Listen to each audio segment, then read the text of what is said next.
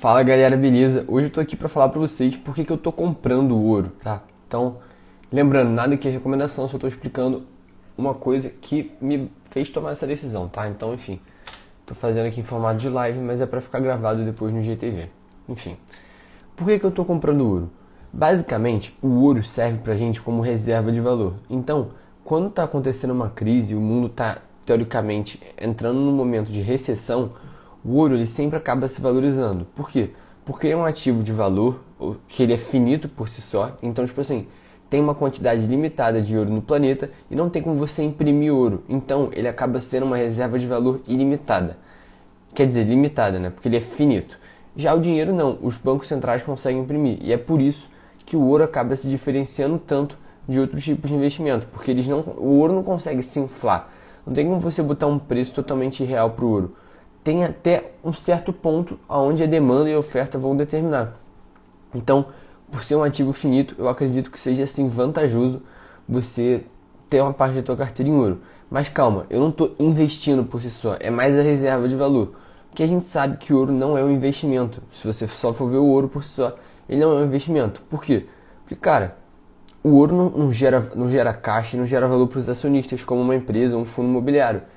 Ele só é o ouro. Ele, o, o, total valor do ouro é seu ouro. Então, tipo assim, não tem como você dizer que você ficou milionário com ouro. Não, o ouro é uma proteção da tua carteira. Por isso que eu acho que mais de 6%, 5% não é saudável, tá? Inclusive o Ray Dalio fala isso. Ele tem uma exposição legal em ouro, bem relevante. Eu recomendo que vocês leiam os livros do Ray Dalio princípios é o principal. É muito bom, acho que deve estar ali, ó. Enfim, recomendo que todos vocês procurem entender melhor sobre o ouro. E aqui no Brasil tem várias maneiras, tá? OZ1D, OZ2D e os fundos lá que, que existem. O OZ1D, ele custa aí, acho que você pagaria uns 80 mil reais para ter acesso, acho que a, a um quilo de ouro. Não, não tem como dizer agora porque eu não tenho de cabeça. Tem o OZ2D que é lote fracionário, mas não tem liquidez. Também tem os fundos, que aí o fundo tu paga uma taxa de administração, mas é muito mais acessível do que um AZ1D, 2D da vida.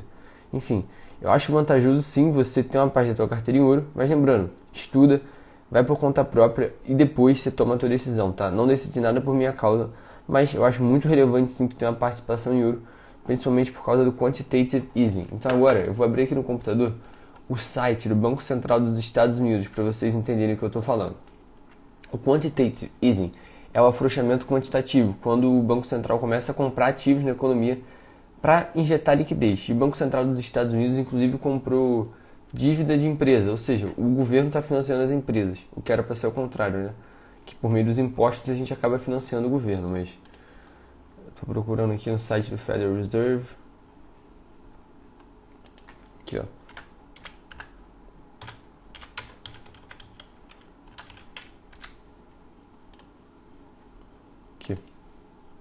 Como vocês estão vendo aqui na tela, esse aqui são os ativos do Federal Reserve. Aqui, o que está pintado de cinza, ou no caso de amarelo ali no final, são as recessões. Em 2008, a gente viu o Banco Central comprando muitos ativos na economia, tá? Por quê? Porque ele precisava injetar dinheiro porque estava todo mundo quebrando, tá? E também, aqui em 2020, ele chegou aí a comprar muitos ativos e bateu a máxima histórica. E isso mostra pra gente o quão não saudável isso é. E a gente está vendo taxas de juros baixíssimas, perto de zero ao redor do mundo. E isso não é sustentável a longo prazo. E isso também é um dos motivos que eu estou comprando ouro, tá? Eu não acredito no, na sustentabilidade das taxas de juros como estão agora, e muito menos da pujança econômica da maneira que está acontecendo. Porque se você for analisar os dados econômicos, é muito possível que a gente não consiga ter uma sustentabilidade grande, tá?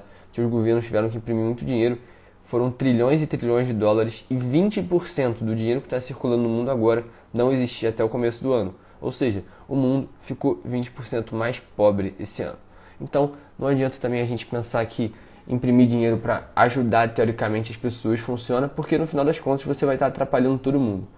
E é basicamente essa essa é a principal tese que me levou a comprar ouro, mas eu sei que não é um ativo gerador de caixa e nem vai apresentar um crescimento grande a longo prazo é mais uma reserva de valor para me proteger de um potencial colapso ou crise que venha acontecer, tá? Então, tamo junto, galera. É só o começo. Obrigado aí por quem entrou na live. Vai ficar o vídeo salvo. E já fica o convite para a semana do investidor antifrágil. Porque nesse momento de fragilidade dos mercados, a gente tem que estar tá sempre aprendendo a estar tá pronto, a chegar uma crise e a gente se aproveitar dela, ganhar dinheiro com isso. E lá eu estou ensinando tudo. Então, se tu quiser participar, entra no link da minha biografia ou me manda aqui um direct, tá? Um abraço, um beijo, bom dia para todos vocês, tamo junto e é só o começo.